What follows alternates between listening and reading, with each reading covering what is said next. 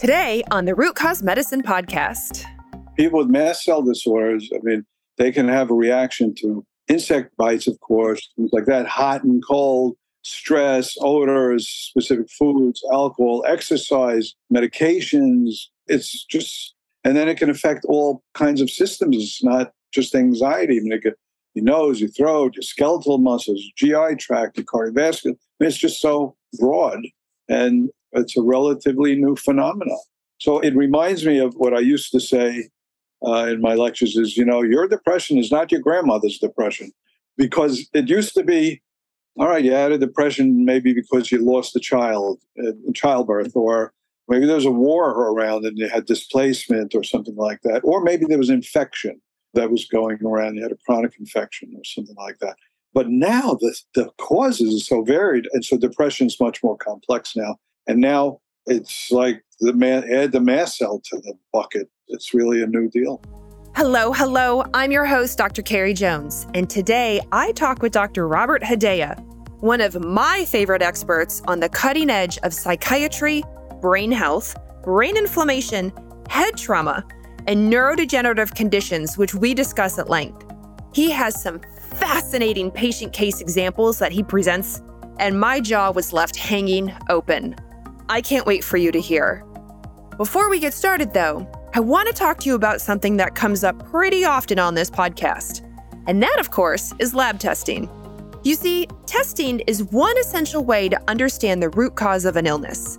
If you are an integrative or functional medicine practitioner, chances are you're placing a ton of orders with a ton of different labs. The Root Cause Medicine podcast is created by Rupa Health. Rupa is the best way to order, manage, and track results from over 30 different labs in one single place. Thank goodness! No need to create and log into multiple portals ever again. If you are a practitioner, make sure you go sign up at rupahealth.com to create a free account today. Now, let's start the show. Dr. Hedaya, welcome to the Root Cause Medicine podcast. I am so excited to have you on today. Well, thank you for having me. I'm excited as well. I'm really looking forward to this. Well, especially as we're talking about neuropsychiatric symptoms, it is a hot topic across the world, not just the United States. And you are absolutely a foremost expert on it as it relates to a different approach, a different way of thinking, more of a functional medicine approach as opposed to here, take this pill and I'll see you in a month. So I can't wait to dive into the way you do it, thoughts, the research you're seeing, and so forth. Right. Well, where would you like me to start? For about you. A lot of I know you. I've seen you lecture at IFM, the Institute for Functional Medicine. I've seen you lecture at some other places, but for those who don't know who you are, give us a little background of what you do, what you stand for, how you're different, so everyone understands. Okay, well, basically, I started out as a psychiatrist at Georgetown National Institute of Mental Health and quickly learned that physical things in the body can affect the brain. Uh, first case was a woman with B12 that was non-responsive, B12 deficiency. I didn't know she had a deficiency for a year. She had a panic disorder, non-responsive to all the traditional things, even the cutting edge things at that time, 1983. And after a year, I figured out, oh, this could be B12. Gave her an injection, and boom, panic gone. And I was like, wow, what else am I missing? Because mental health, it's a revolving door. You know, try this, do this, come back. You don't like this psychiatrist, go to this psychiatrist, go to that therapist. So anyway, that really turned me down a road to look what else am I missing. And the result of that, and the bottom line was until the last four or five years, where I've gone to another level, but it was functional medicine. I basically was in functional medicine before I knew there was functional medicine because you follow the truth, what the facts are, and that's where you're going to end up. Always. Yeah. That's what I did. And then you've written a few books three books along the way to you know with, get the information out, lecturing, etc.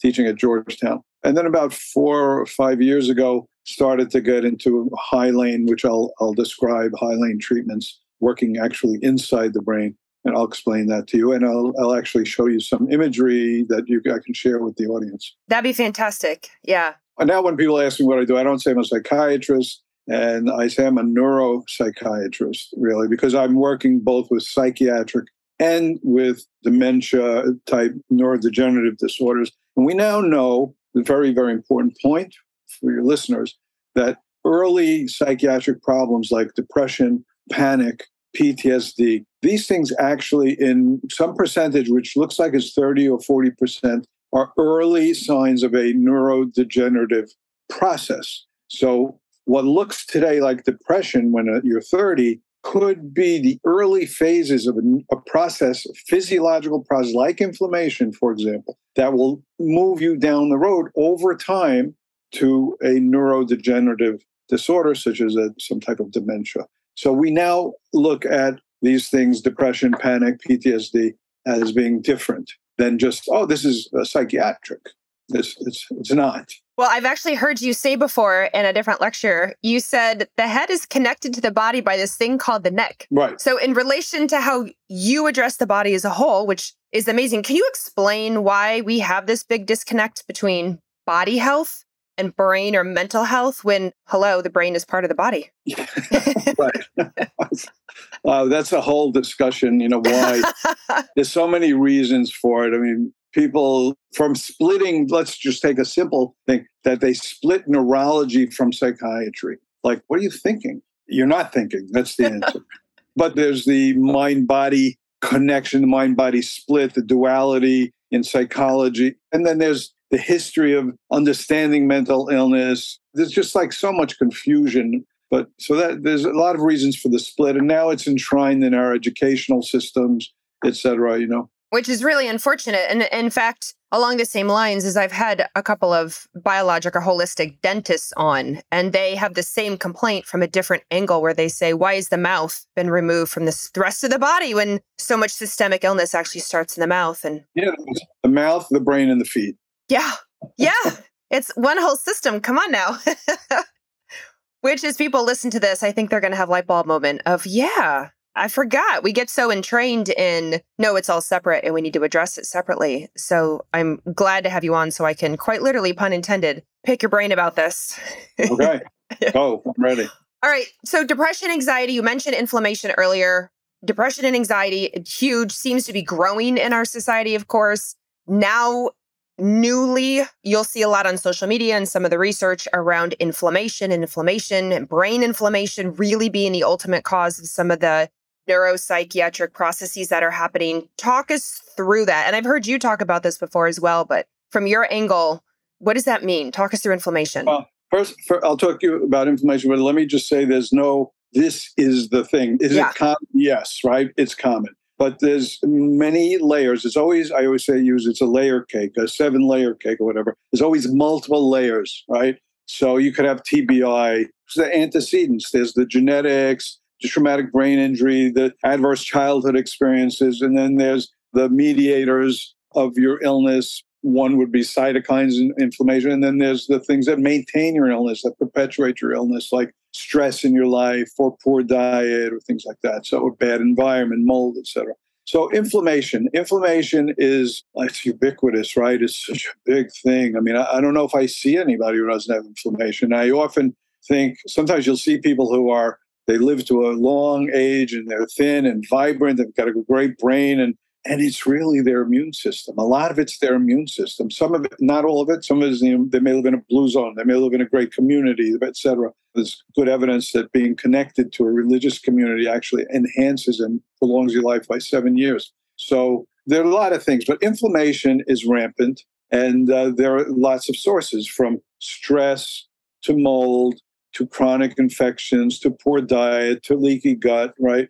So low zinc, poor nutrition, poor, poor nutrients and so toxins, right? That damage the mitochondria. Mitochondrial dysfunction actually will increase oxidative stress a great deal because you know you have the free radicals being released there around the mitochondria and you're trying to produce energy. That's really what it's about is having energy, right? In your organs, etc. So how do we approach it?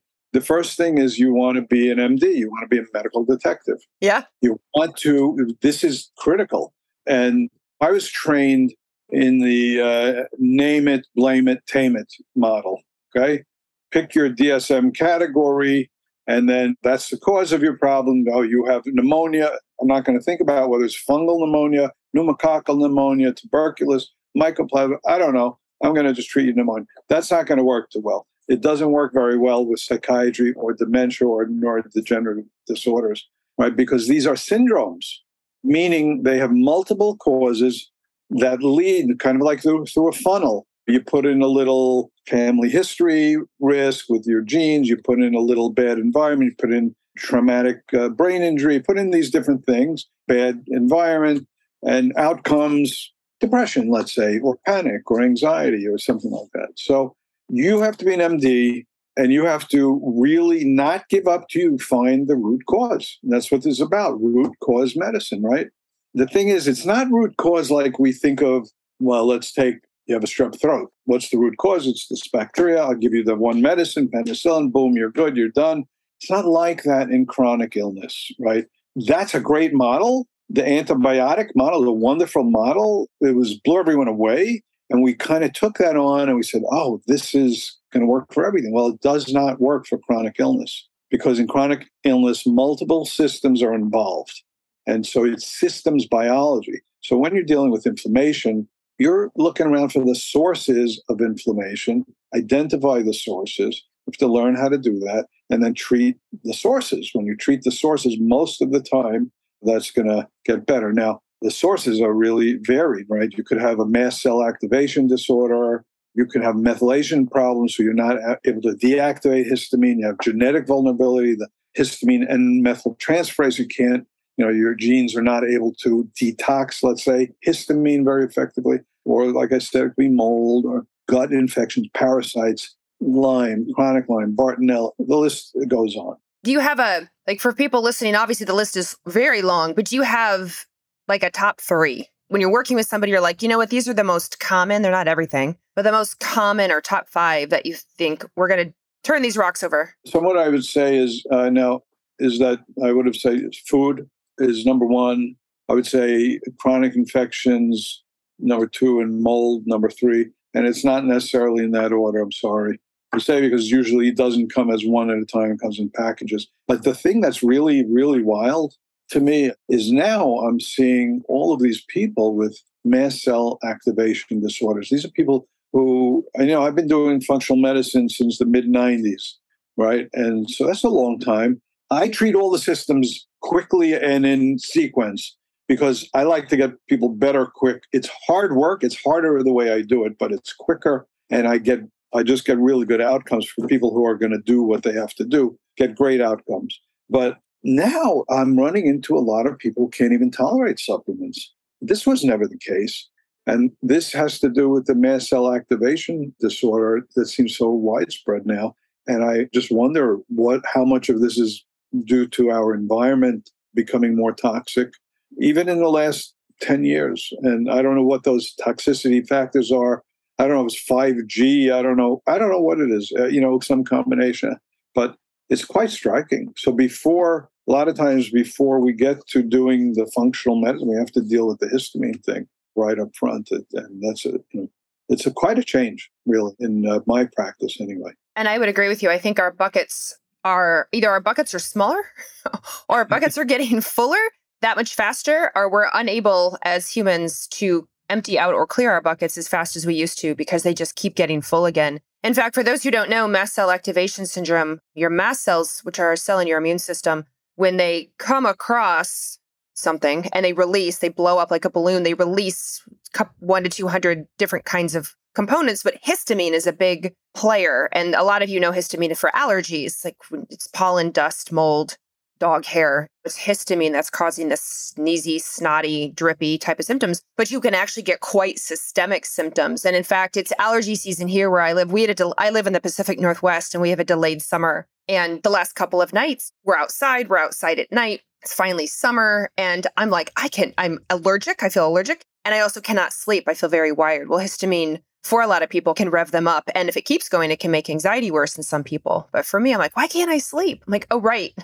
My histamine yeah. is like, stay awake, stay awake, let's do this. people with mast cell disorders, I mean, they can have a reaction to insect bites, of course, things like that, hot and cold, stress, odors, specific foods, alcohol, exercise, medications. It's just, and then it can affect all kinds of systems. It's not just anxiety. I mean, it could, your nose, your throat, your skeletal muscles, GI tract, your cardiovascular. I mean, it's just so broad, and it's a relatively new phenomenon. So it reminds me of what I used to say uh, in my lectures is, you know, your depression is not your grandmother's depression because it used to be, yeah. All right, you had a depression maybe because you lost a child in childbirth or maybe there was a war around and you had displacement or something like that. Or maybe there was infection that was going around. You had a chronic infection or something like that. But now the, the causes are so varied. And so depression is much more complex now.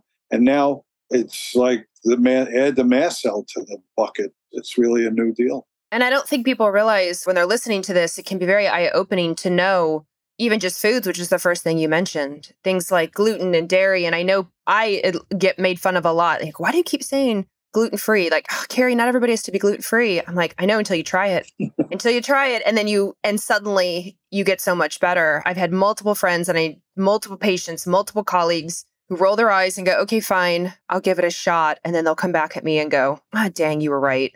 All these things got better, including depression or anxiety or panic or whatever it was. The, the food can be a big trigger, just as you're saying. And then, you know, you have the inflammation in your gut, so you're not absorbing your nutrients. You don't absorb your nutrients. Well, how are you going to make your neurotransmitters? Right. And then there are at least four, maybe five pathways that I know of that connect the gut to the brain and the brain cells the immune cells in the brain and the neurotransmitter production in the brain. We can talk about the details of that if you want, but the gut is so tightly linked to the brain. Yeah, we call it the gut brain axis for a reason. And now, thankfully, research is really focused in on that. 10 years ago, it used, didn't used to go, it used to used to be. And now it's, we can't keep up with the literature. I can't keep up with PubMed of all the articles coming out. But speaking of neurotransmitters, as you know, and I have to ask, there's the paper that came out, the serotonin theory of depression yeah. is not what we originally thought. So do you, and much to your seven layer cake analogy, serotonin it can be for some people, for sure, but it's not the end all be all. Right. For depression. Yeah. So again, this is like no surprise to me when paper is silly. Uh, but it's not silly if you are in that pharmaceutical model. So there's a, a paper Eric Turner wrote in New England Journal of Medicine 2008, and it was selective publication bias of antidepressant trials. And so the National Institute of Mental Health approved, I think it was 74 or 75 clinical trials of antidepressant medications. And only 34 or 35 were published in the literature. And of course, these were the ones with positive results. So the pharmaceutical industry kept that out of the literature so that it would look like everything these meds work, right? And when you do a meta analysis with all of them together, it turns out they're not much better than placebo. Now, I don't think that means you throw out the baby with the bathwater because I can tell you, I, I was trained as a psychopharmacologist. I don't use meds nearly as much as I used to, but I do use them and I find them to be useful tools and they can be life saving. Uh, they could also do a lot of damage but they're so overused now. So these meds have antihistamine effects. They change the microbiome. Okay. They increase neuroplasticity. They increase BDNF. They affect the um, beta adrenergic receptors. There's so many receptors, 14 serotonin receptors, maybe more. So, and then when you're affecting serotonin, you're affecting dopamine. Right? So, like to say, oh, it's not a serotonin. Well, obviously, this is such a silly thing. Such a silly thing. So, all right, and nothing new there for us. For the people in functional medicine, that's I don't think that's a new story. Yeah, I would agree with you. I was looking on your website where you talk about better health, less medicine, being a certified in psychopharmacology. And so I completely appreciate that you say I use meds if I need to, and they can be life changing in some instances, but just you may have other issues. It, food, mold, zinc, B12, digestion, trauma, et cetera, et cetera, et cetera, that really might get you. That's the root cause. It's more of a system wide. Yeah, not, I'll tell you what. I'm not going to say you may have other issues. You do have other issues. right. Okay. Yes.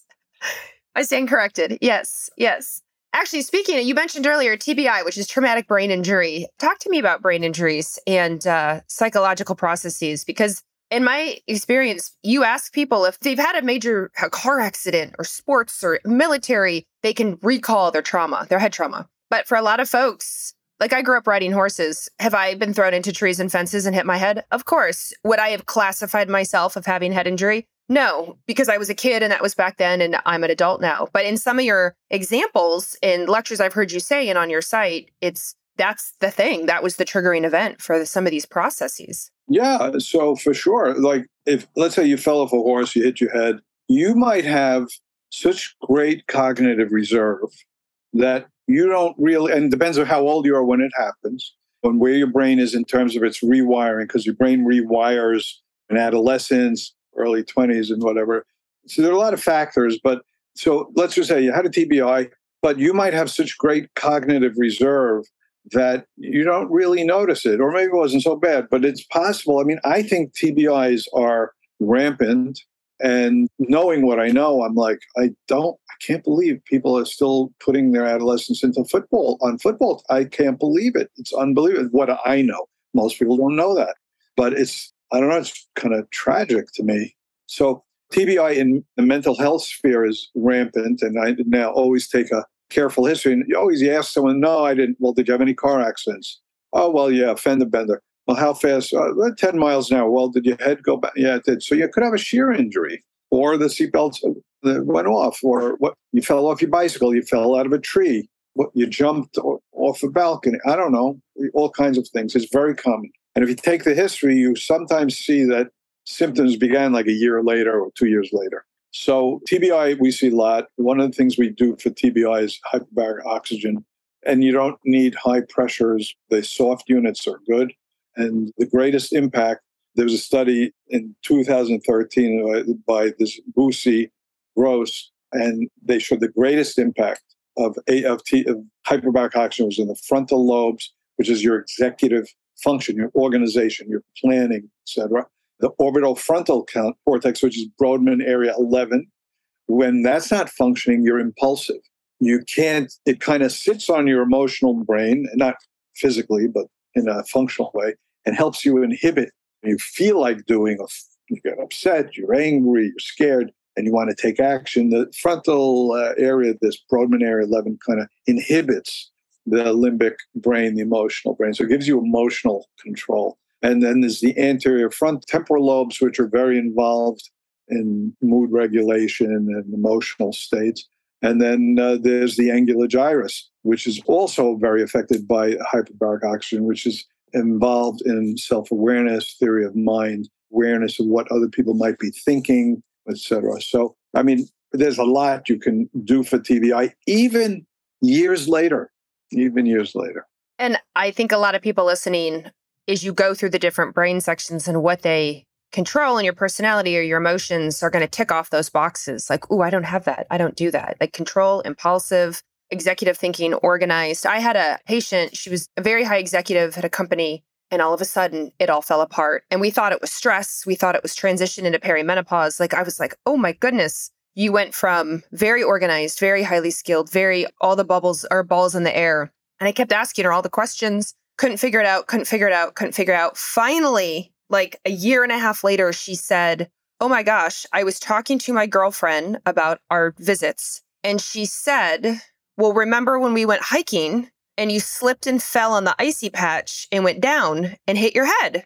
And she said, No, I landed on my elbow and wrist, and that's what hurt. And her friend said, No, you hit your head. What you what hurt the most, what you thought you broke, was your elbow and your wrist. So that's what got all the attention. But you hit your head in the process. And it was from that moment fast that that like everything fell apart. But to her, she's like, oh no, that I didn't hit my head. I just nearly broke my wrist. And I think a lot of people, when they think back, go, oh crap, there was that time I fell or hit or banged and just brushed it off. Or in her situation, something else hurt worse. So that got all the attention. And yeah, I just was talking to someone today. His three and a half year old fell off the bed, jumping on the bed, fell oh. off the bed, broke her arm. Poor little girl, and got the, you know, she'll arm will heal. But when you, she fell, whatever, three feet, four feet, five feet, and had to have some type of head injury, even if she, even if her head landed on a pillow, okay, because the, the brain is accelerating and then it stops. so where quickly it's going to go kind of be compressed against the skull. Now, it depends on a lot of factors, whether it leads, but this could be someone who, you know, in a year, God forbid, or something, starts to have behavioral problems or something. But we don't think that way. Yeah. Well, now the next logical question, of course, is what do we do? Because you know, everybody listening is going, This is me. This is me. I've just checked all the boxes. This sounds exactly like me. So I really want to get into what do you do and Hylane therapy? Okay, so Hylane therapy is uh, hyperbaric oxygen, QEEG guided laser, and neural exercise, which can be BrainMaster or some brain thing that you do on a computer. But we, when I do it, I'm thinking most of the time of neurofeedback. Mm, mm-hmm. So neurofeedback kind of is like exercise for specific circuits in the brain. So what I found was this is kind of what woke me up a few years ago. And if you want, I will share my screen. Yeah, we'll just have to talk through it for the. I will talk through it. Can you share your screen? I'm going to share my screen here and I'm going to show you. I'm giving a talk tomorrow on this. So I have these slides here for you. So this is a woman here. What, what people are seeing on the screen is uh, a QEEG, a quantitative EEG. And we're looking, we can do this in the office or in a person's home anywhere in the country now, thanks to COVID. We learned how to do this. You see on here different slices of the brain. So here on the upper right hand quadrant of this black here, you, you're looking at the brain from the side. This is the eye. Can you see my cursor? Yes. Yep. Yep. And then uh, the here we're we're looking down on the brain, so the ears are here on the right and left, the eyes are here, and the feet are on the other side of your computer screen. Top of the head closest to you, back of the head here. And this is looking. These are the ears, kind of cutting through the ears. So, and then this here is the connective information flow. Let's say from different areas of the brain, which we can get into detail on not today, but when we analyze it.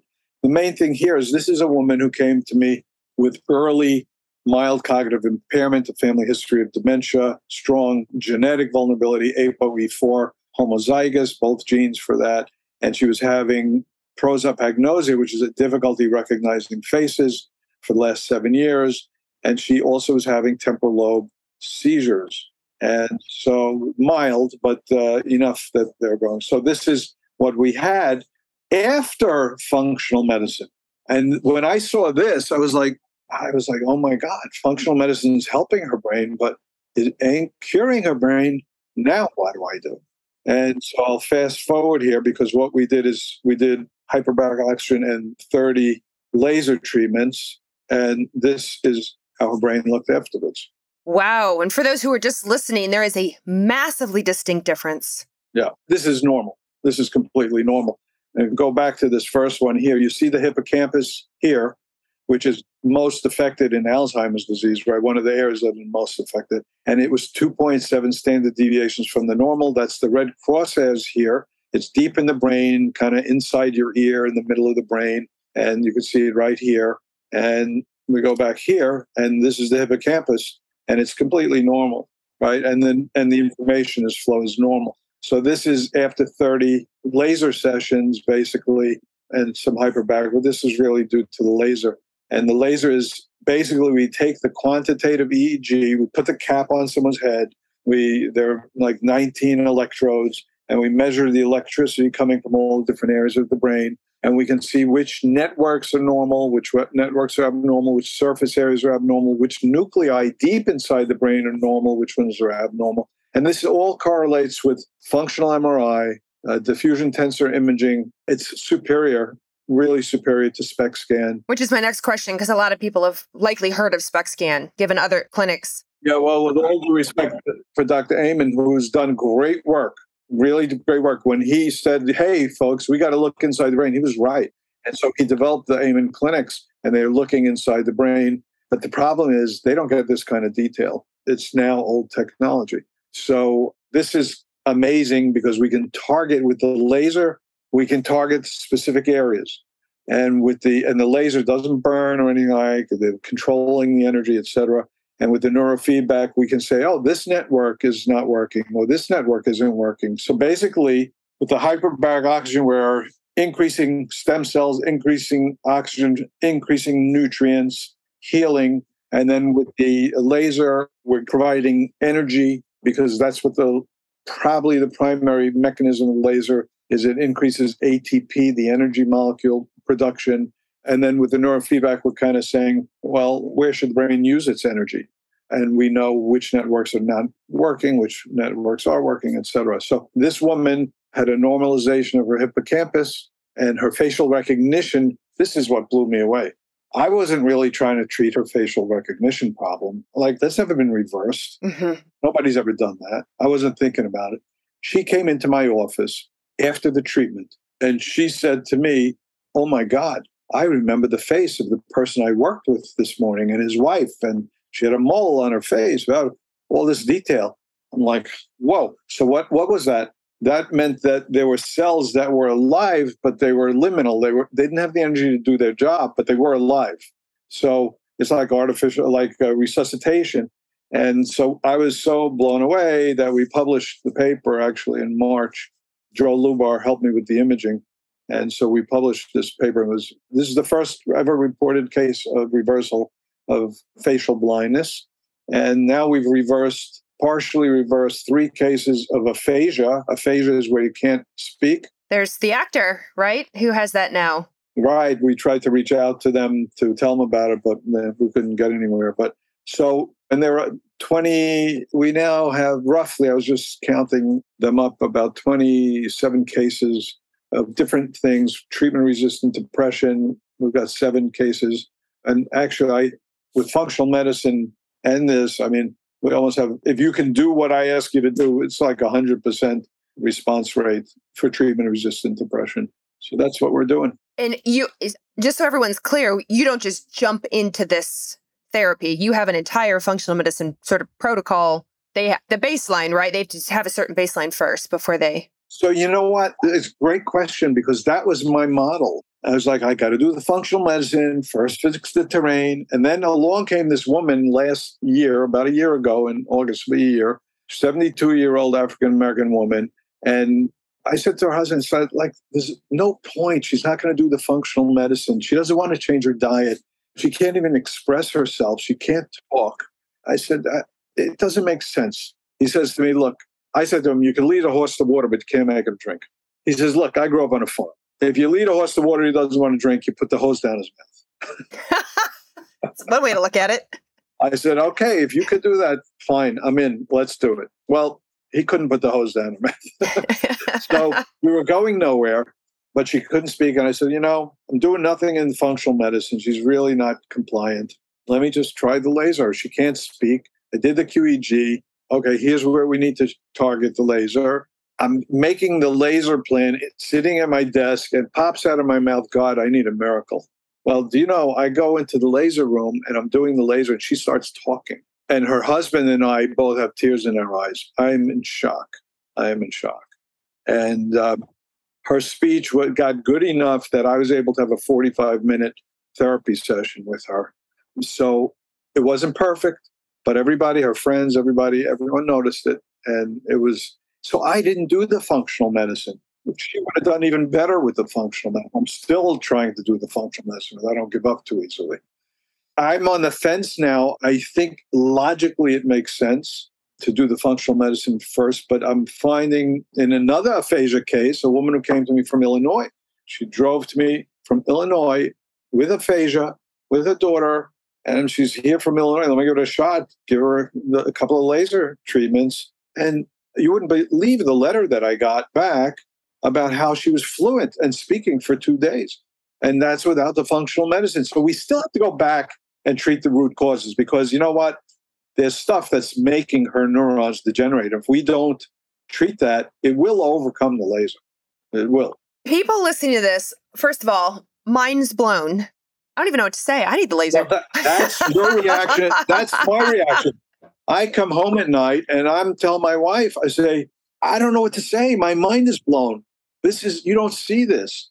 So, yeah, I mean, okay. I'm writing a book about it. Good. I want to call it Mind Blown because you should. I'll help you promote it. Thank you. Now, for those listening, the laser is probably the most confusing part. People, some people know hyperbaric oxygen. They've done it, they've seen it, or they haven't, or they've heard about it with divers, let's say. The neural exercises, neurofeedback, may be new to some people, but it's in my community. A lot of people know it, done it. We, I live in Portland, Oregon. We have a number of neurofeedback practitioners. can you just, if somebody's listening and is like, oh, I know there's a clinic down the street that does hyperbaric oxygen. Can I start there? Do they have to come see you? Is there, are there clinicians across the country that you're training? How does somebody resonate with this and want to jump in? Okay, so the answer is this is a method I developed myself. And I'm hoping that when the book comes out, which is probably a couple of years from now, that I will be able to train clinicians. So that's the goal because people need this. I want to do a study. If anyone has any leads, I want to do a study on aphasia. I think it's really worthy. People suffer so much with that. I have limited bandwidth, but there's so much that needs to be done. This is an incredible tool. So, right now, I would say I'm the one who's doing it. I do need to train people. It's a recently developed uh, thing. Yeah, cutting edge, cutting edge. But there's no harm if somebody's listening and says, I can get hyperbaric oxygen and I can do, for example, neurofeedback. Is some I haven't tried those yet. Didn't even know about them. I can try those. It's worth. Yeah, I mean, sure. Obviously, whoever does the hyperbaric oxygen should evaluate you for risk, et cetera. But yeah, I mean, if it's appropriate for your condition, the, the HBOT person should know, the hyperbaric person should know whether this is appropriate for your condition, and the neurofeedback person should know whether you're a safe candidate for either one of them, you know, or appropriate candidate for either one of them. And then can you explain again, just I want to make sure I really hit this home. What is the laser and what does it do? Because this is definitely going to Star Wars blow people's minds. Okay, so laser is light that is coherent light, meaning all the waves, the light waves are all in sync with each other, like waves in the in the ocean. They're all kind of in sync with each other, and you can have the light at a specific frequency. The waves could be 8, 10 cycles per second, 8, 10 hertz, or 1064 hertz, or that kind of thing, right? So the laser basically shines a light. We put it, depending where we want, through the on the surface on the skull, and 97% of it doesn't go into the brain. It's absorbed by tissues and a small percentage, about 2.6 to 2.8%, gets through. And what it does is the light, the photons of light, let's say the waves or particle or packets of light, they go to the mitochondria. The mitochondria are the powerhouses of the cell, right? And they're like batteries. If you picture a battery that has like four proteins on its surface, complex one through four, there's a whole process of moving the electricity, the electrons along this battery. And the fourth complex, there's a little, a hole, a pore, and the ATP, the energy molecule, without which none of us would be alive, that molecule comes through the pore and you get your ATP and you get your energy to do everything your body needs to do, right? Sitting on that on that pore is a nitric oxide molecule, it's tiny molecule, NO. The photon from the laser knocks the nitric oxide off. ATP comes out. You've got energy. The nitric oxide goes and dilates the local blood vessels. You get more blood flow. It also acts as a neurotransmitter, probably. Also, there are several other mechanisms by which it works. And so that's kind of what happens. So, this woman with the prosopagnosia who suddenly could remember faces, this woman actually suddenly got this burst of brain energy in these neurons, specific nerve tracks that needed it. And so, wow, okay, we're ready to operate. We got ATP now. That's amazing. Is there anyone you have found shouldn't do this? Is there, are there any contraindications? Yeah, the contraindication. So we always do an MRI beforehand. We want to make sure that there are no vascular problems in the brain. And yesterday, Somebody wanted to do it who had a, a shunt in the brain. No, we're not going to do it with a shunt in the brain. So vascular problems would be a problem if you want to make sure there's not a tumor in the brain or something like that. And then also, I think a contraindication probably is I wouldn't do it on someone who has psychotic disorder or history of psychotic disorder, like meaning mania or active psychosis. Now, I did do it on one guy who has anybody would call him paranoid schizophrenia. And what I did was he had on his QEEG, we could see that there was one nerve track going from the frontal area to the occipital area in the back of the brain, and another one, a vertical occipital fasciculus, it's called, inferior frontal occipital fasciculus, those two nerve tracks. And he gave a history of having seeing people's faces as if they were always looking at him in a demeaning way his whole life. Everyone was looking at him, say, with a scowl. Oh, wow. And so he, this is the way he lives in the world. So we actually treated those two places. And over four treatments, he reported that his facial distortions melted away and he was seeing people normally. And interestingly, he says to me, and you know, I also notice I'm reading faster. I was, oh, that's interesting. Then I looked up the tracks, and it turns out those tracks are in charge of reading speed. So, I'm like, wow, I mean, that's, I didn't know that. I didn't tell him that. This is not a placebo. That lasted nine months. This guy, as many schizophrenics, will not maintain a uh, functional medicine protocol. He's gluten sensitive, dairy sensitive, and he's Mr. Twinkie. So we know what to do, but can you make the patient do it? Can the patient adhere to what they need to do? It's another story.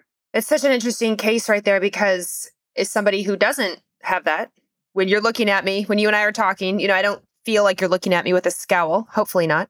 So it would never dawn on me because it's their normal, right? If that's how they grew up, yeah. and or that's what like if if no one's taught you, hey, the world isn't looking at you with a scowl, that's not normal. Right. I mean, maybe in maybe some people, don't get me wrong, or some cities. Right. But if you think that you're normal and you don't know any better, oh my goodness, the implications that has just in that alone. Yeah, yeah. I can I'll share my screen quickly. I'll show you his QEEG here. Right here. This is one tract here. Oh yeah. That was abnormal. And this is the vertical occipital fasciculus here, right here. And this is afterwards. It was normalized. All normal. And uh, he really had a amazing uh, turnaround, just amazing turnaround, really. And then we did another guy with vascular dementia. I mean, just the stories are mind boggling. So you write the book, train the people. yep. Yep. Yep.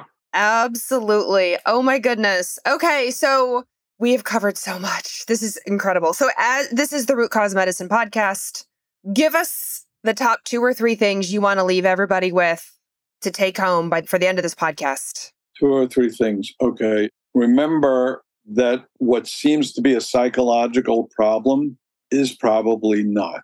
Okay. Do the physical problems cause psychological problems? Yeah, sure. You're feeling horrible. Do you develop bad psychological habits? Yes.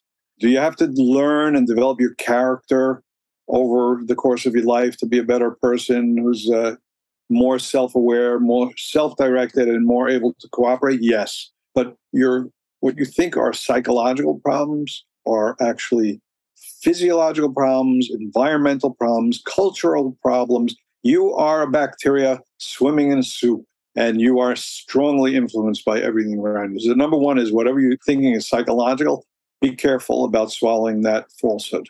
Sometimes it is. There are distortions in your thinking, etc. But I find that when people get their heads, their brains together, they can handle lots of things that they couldn't handle before. So that would be number one. Okay. Number two, I would say uh, this we didn't talk about, but number two, I would say you work really diligently on your spirituality. Really important because spirituality. I wrote a chapter on this for the, the, the textbook of functional medicine. Spirituality, it's a lifetime work. But when you get to a point where you actually have a faith in the transcendent being, whatever you want to call it, and you trust the universe or trust the guider of the universe, whatever you want to call it, and you're connected to a spiritual community that is a healthy, constructive community, your health is going to be enhanced. Like on the to the tune of seven years of better life and more happiness and less depression, etc. So that would be number two. And uh, I think the last one would be where don't swallow every new fad that comes along in psychiatry. Because read the book by Robert Whitaker, Mad in America. In psychiatry, we have fads every 50 years. Okay. We're at the end of the psychopharmacology fad. Now we're starting the RTMS magnetic therapy fad. This is the new fad. But read the literature RTMS, the data is really poor and it's very expensive, but the hospitals are making a lot of money. And that's always the story. We read Robert Whitaker's Mad in America, that's always the story. Okay, so that's what I would say. I love it. I love it. Dr. Hedaya, I have loved having you on the podcast today. Tell everyone where they can find you. Well, my website is whole psychiatry, like Whole Foods, only whole psychiatry. I had the name first, but we didn't grow like they grew. so wholepsychiatry.com, there's a ton of information there. There are videos, there are articles, there's all kinds of stuff there. Uh, you can really learn a lot. There's a sample report of what, for example, of what we produce when we see someone. Uh, spend hours going over their labs, and I produce like a 15 or 20 page report there's all kinds of stuff and a lot of stuff there for you. Wholepsychiatry.com. We'll put that in the show notes. Thank you again so much for sharing your wisdom, being on the cutting edge as usual, for doing it as long as you've done it. I just really appreciate your time today. It's a pleasure being here. You did a great job. I, I really love talking with you. So it's really great. Oh my goodness. Thank you so much for listening to today's episode. I have one quick favor to ask before you go. If you loved today's conversation, would you mind leaving us a review on whatever podcast platform you're listening on right now? My whole goal is education. So, positive reviews are actually the number one thing that help new people discover the show. You're amazing. I so appreciate it. And I'll catch you on the next episode.